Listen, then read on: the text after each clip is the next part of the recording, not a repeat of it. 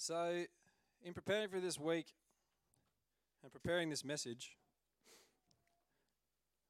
I don't know, there's something I stumbled across. I was doing my own reading, and not, I'm not going to dance around it too much this morning. It's, it's on temptation,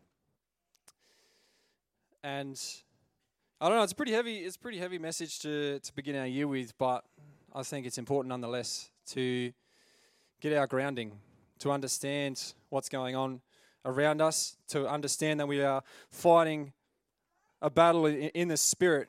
We're fighting a battle not just physically, but there's significance to this that goes beyond our initial sight. And temptation falls under this. We are constantly tempted, we are constantly poked and prodded by sin. And this morning I want to talk about this. I want to talk about how to overcome temptation.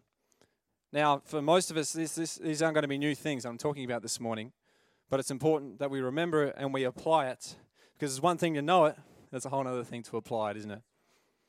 So, temptation, a basic definition is anything that influences you to turn from God. That is what you would call temptation. Anything that is going to turn you away from God.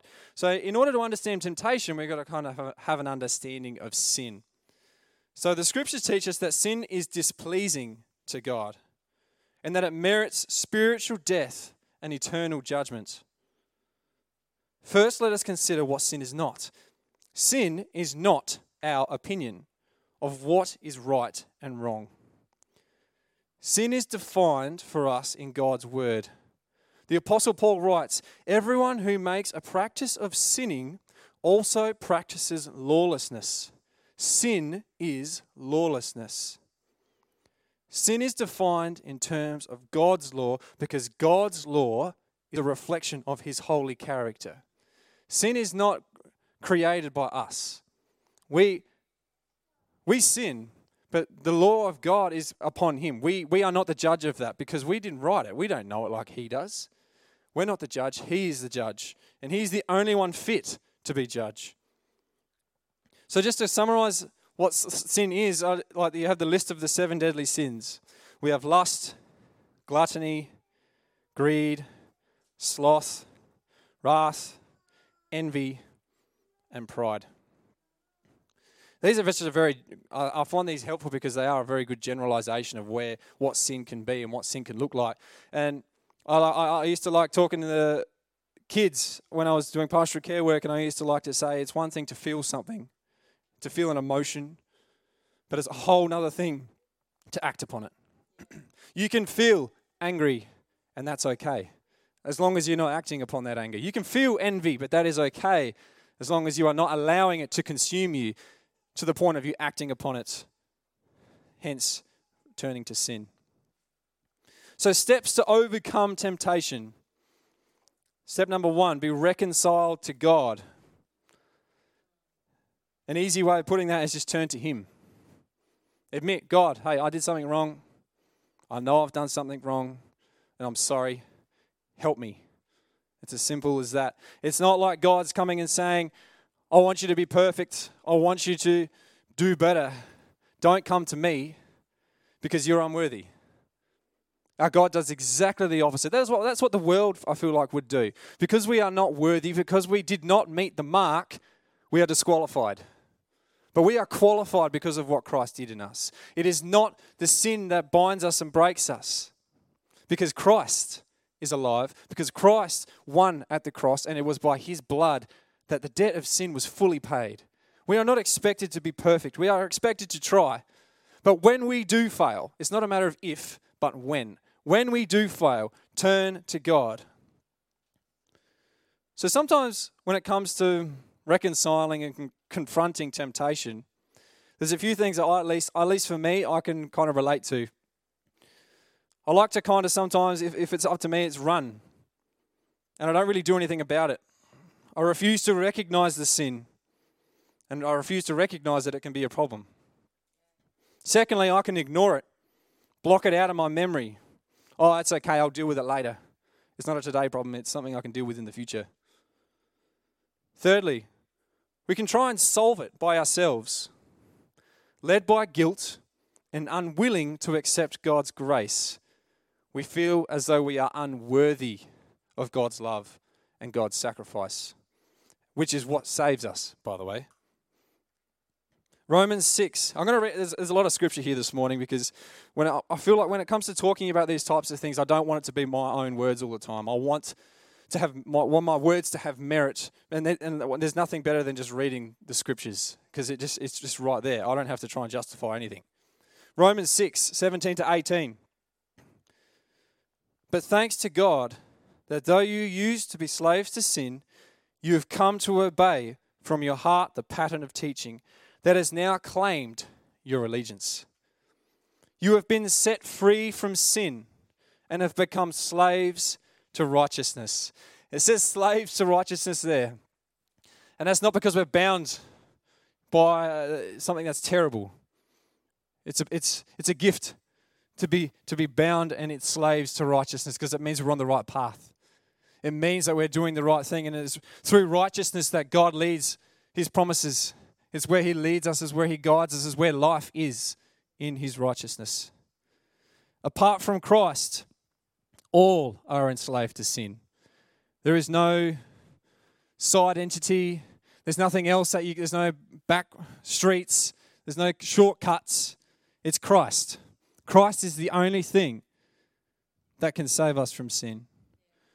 People who do not have Jesus follow and obey sin. They follow their earthly nature. And that is, I'm not here to judge that, and I'm not here to say, shame on you. What I'm here to say is, is that Christ has a better way. There is a better way. Those of us who have found Christ know this. We know there is a better way. We have the greatest freedom, and that is the ability to resist and be free from all sin. The greatest gift we could ever receive. 2 Peter 2, verses 9 to 10. The Lord knows how to rescue the godly from trials and to keep the unrighteous under punishment until the day of judgment, and especially those who indulge in lust and defiling passion and despise authority. In nature, it's not a very nice thing to think about if you're outside of the love of, of the love of God. The Bible puts it pretty, pretty simple, and it puts it pretty rough. There's, there's black and white here. It's either you are in the love of God or you are not.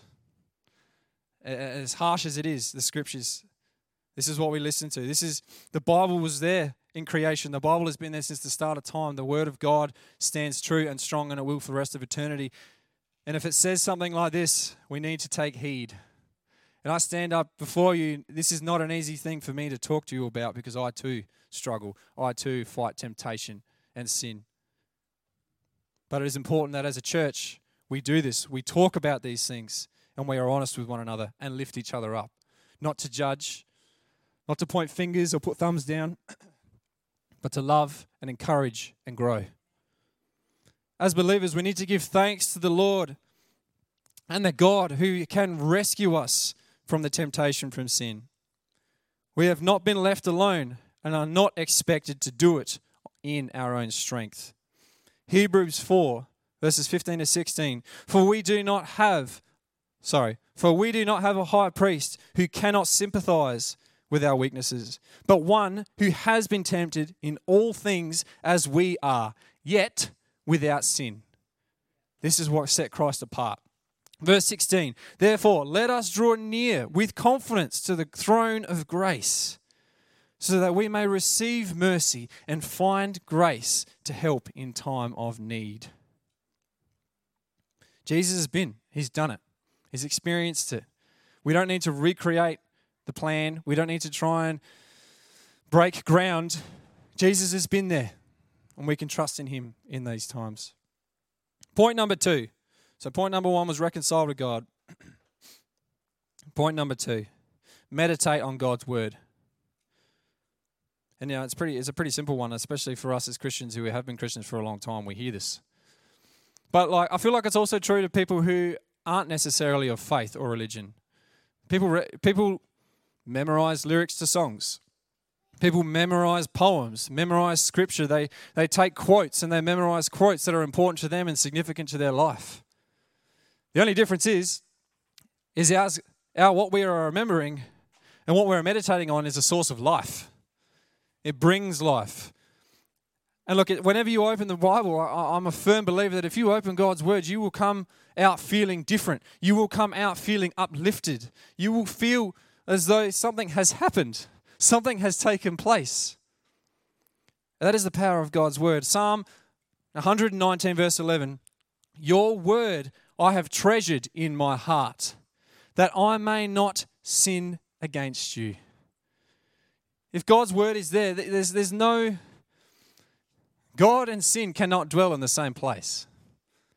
That means the word of God and sin can also not dwell in the same place. So if you are filling your heart and your mind with the words of Scripture, sin will not dwell there.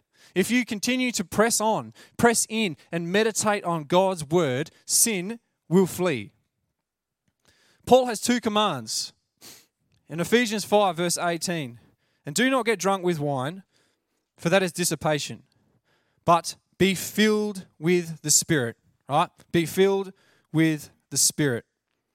And then in Colossians 3:16, let the word of Christ richly dwell within you. With all wisdom, teaching and admonishing one another with psalms and hymns and spiritual songs, speaking with thankfulness in our hearts to God. Be filled with the Spirit and let the word of Christ dwell richly within you. Right? Two pretty simple commandments, but game changing for our life. Game changing in what they can do and game changing in the fruits, especially when it comes to resisting temptation. If you have the Word of God within you and if you have the Spirit within you, you stand a much greater chance to resist the arrows that may come in your direction.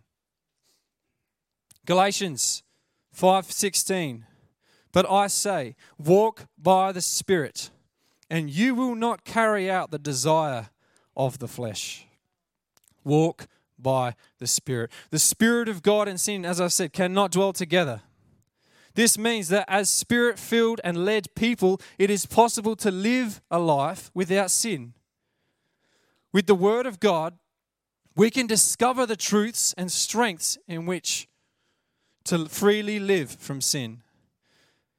Memorize scripture, especially if you are repeatedly tempted by something. If you know that you have a weakness, as we all do, we're human, right? It's part of our human nature. Memorize scripture specific to that. I can guarantee you that if you're struggling with something, it is in the Word of God. There is something there. You will find something if you go looking. So take the initiative, take the first step, and take a proactive approach to defeating sin and pushing back against temptation. We need to see the Word of God as a weapon. It is not just a book that was written over thousands of years that has been printed many, many times. This is a weapon. It is something that can change life. It separates bone from marrow. It cuts through. It is sharp and it has power. So memorize it. Point number three, big point number three. Deny ungodliness and cultivate godliness. 1 Corinthians 10:13 No temptation and this is Paul writing to the Corinthians. No temptation has overtaken you but such as is common to man. And God is faithful who will not allow you to be tempted beyond what you are able. But with the temptation, but with, te- with the temptation will provide the way to escape also, so that you will always so that you will be able to endure it. In my experience, there is always a subtle voice. There is always a way out. There is always a check. Hey, this is going to lead to this. Don't do this. But it is so quiet and subtle. It's a part, it's almost like it's a passing thought. It's not this big, loud trumpet sound. It's this, it is all so quiet. But that is, I believe, I firmly believe that is the Spirit of God saying, hey, this is not good. Don't do this. And then it is our choice. It is then on us to then make the choice, whether we listen or not. Psalm 37, verse 4 Delight yourself in the Lord, and he will give you the desires of your heart. Temptation succeeds when your heart is unprepared for it. That's where temptation succeeds. When you are not prepared, when you are feeling like you're at your lowest, when you're at your darkest, that is when temptation will often be at its strongest because it creates a way out. According to the world, it creates a way out. It creates something that is false, something that is going to try and bring us reprieve or, or some sort of satisfaction. But it's not true. The truth is, is that when we dwell upon God first and His Word first, then we will be fulfilled and full. Life is long and it is made up of many seasons.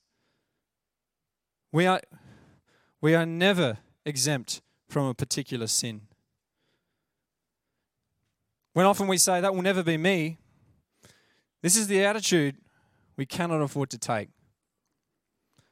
Rather, we need a more proactive approach and again, I believe with the Word of God, offense is the greatest defense.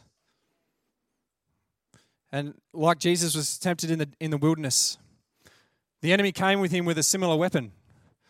The enemy came with him with what was and looks like the Word of God, and it closely resembled that. But Christ knew, just like a swordsman or just like any other weapon that uh, someone would use. It, and I was even actually I was even talking to Daniel Baldwin about this the other day when it comes to firearms in the army, they teach you that that is a part of you. It is who you are. It is an extension. It's like another. It's like another limb, right? So you you are so used to that being there that it's part of who you are. The same thing goes with the word of God as a weapon. It is there as part of us. It is when we move, it moves with us. So let it be that. It can be that. Colossians 3:17 Whatever you do, in word or deed, do it in the name of the Lord. Give thanks through him to God the Father. Be active in resisting sin and try to live a life that is pleasing to God. I believe that the only way to live a free life,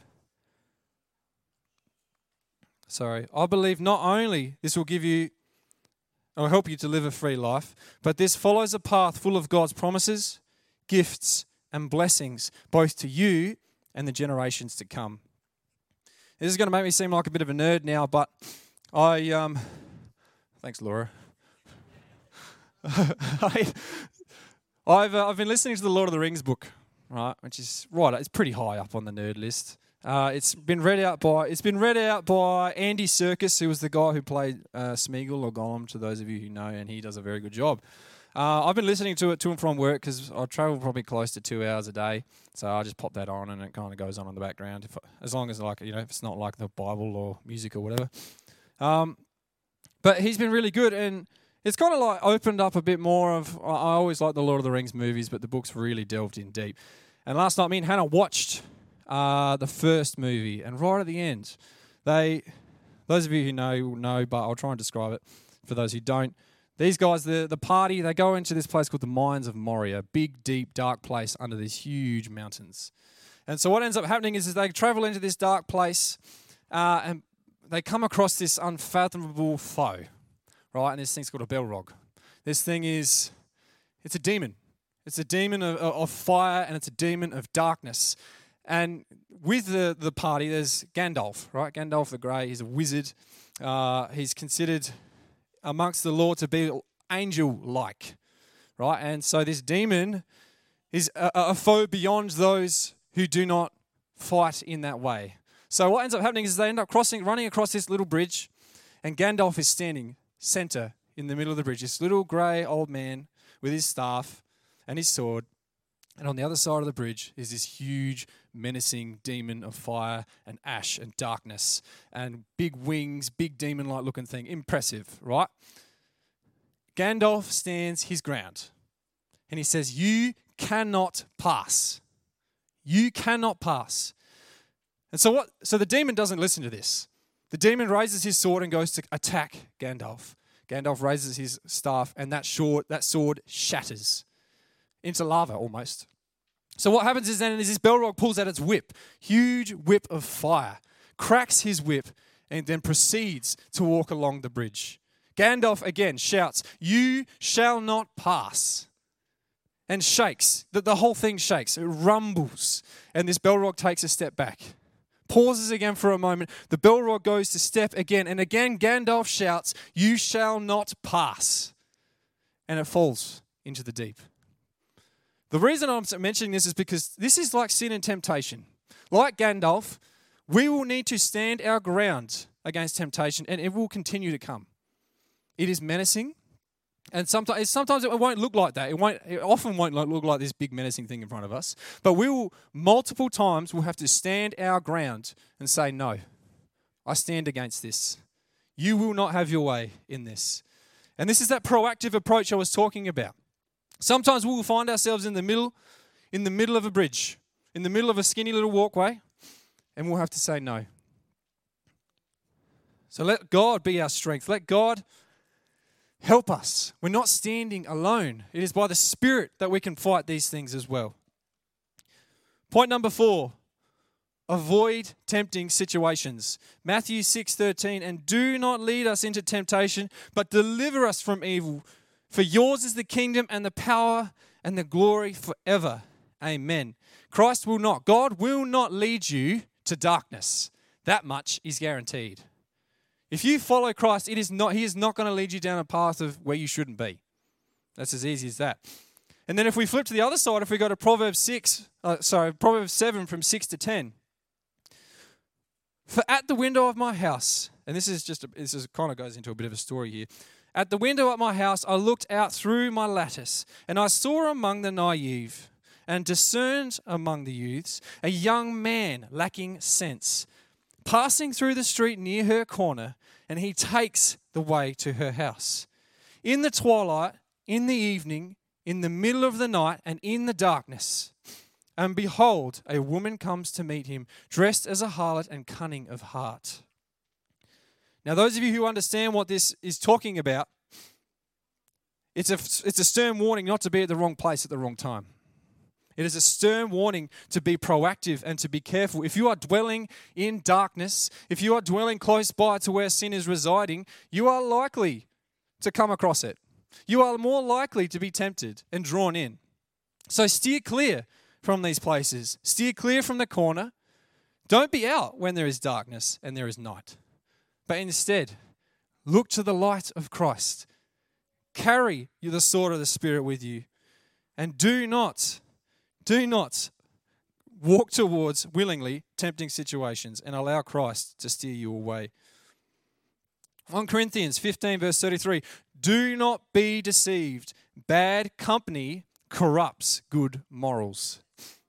That sounds like something Gandhi said, doesn't it? Like, 1 Corinthians 15 33. It's, it's just, but it's so simple and wonderful because this bad company corrupts good morals. If you are surrounding yourself, whether it's people or whether it's the social media or whatever it is that is going to corrupt, is there to corrupt, it probably is going to corrupt you if you let it. Point five be transparent to God and others. It's pretty simple, really. Just be honest with God. But we need to be able to show a bit of discernment when it comes to talking with people around us. It is a blessing to have a church family, it is a blessing to have a fellowship and people with us. So, we need to be careful how we go about sharing these things. I want to be honest and say sharing with God first is obviously the most important thing. But if you feel like you wish to share this and share your temptation with others, which I do encourage you to do, pick the right people to share these things with. Because it can quickly lead down a path of gossip. It can quickly lead down a path of, of, of risk, I guess, not just for you, but the person you're sharing it to. This is also something you need to be worried and concerned about. Pastor Mel is a fantastic example. She is good to go and talk to. Donna, the leadership, there are people who can listen and can help. And I guess if you are someone who is receiving this, if you are someone who is, is someone's telling you something, someone's talking to you about something, and you're like, oh man, I'm way out of my league here. I'm way out of my league. Go talk to somebody, direct them to somebody else. You don't have to be the person to fix anything. That's not up to you. It doesn't have to be up to you, right? God can guide you, and God can, and uh, like it's it's it's a simple, it's almost a simple uh, uh like counseling technique is to redirect, redirect to somewhere else and it's a fantastic thing and it's a fantastic tool. So if you ever feel out of your depth, refer on. Let somebody else uh, help and take on that load. 1 John 1 9. If we confess our sins, he is faithful and righteous to give us our sins, to forgive us our sins, and to cleanse us from all unrighteousness. God has the power to remove all sin. And finally, my last point, point six keep an eternal perspective. Proverbs 15:3 The eyes of the Lord are in every place, watching the evil and the good. Ecclesiastes 12 verses 13 to 14. The conclusion. When all have heard, when all has when all has been heard, is fear is fear God and keep his commandments because this applies to every person. Verse 14 For God will bring every act to judgment. Everything which is hidden, whether it is good or evil. Again, this serves as a stern warning to Christians and non Christians. God watches, God sees, He knows. He sees not what's just in the light, but also what is in the darkness. He sees what is in loud, He sees what is quiet. He knows everything and all things. So it's important to know not that we are living in a sense of fear. When it says here, when it says here, fear God, it's not talking about fear and trembling, right? Like in a way that I don't know, a kid fears the dark. This is talking, this is referring to a reverent fear. This is referring to a respect for our God, like a son should respect and fear his father. There is still, it's not a terror, it is a respect. It is, there is a relationship involved. This is not an almighty God putting his thumb down and saying, This is it, this is how you need to act, period. He loves us, he loves you, and he sent his son Jesus for us and the rest of eternity. But that doesn't mean to say we run rampant and we do what we like. It says he is watching and he knows. So if you'd like to stand with me this morning, I'd like to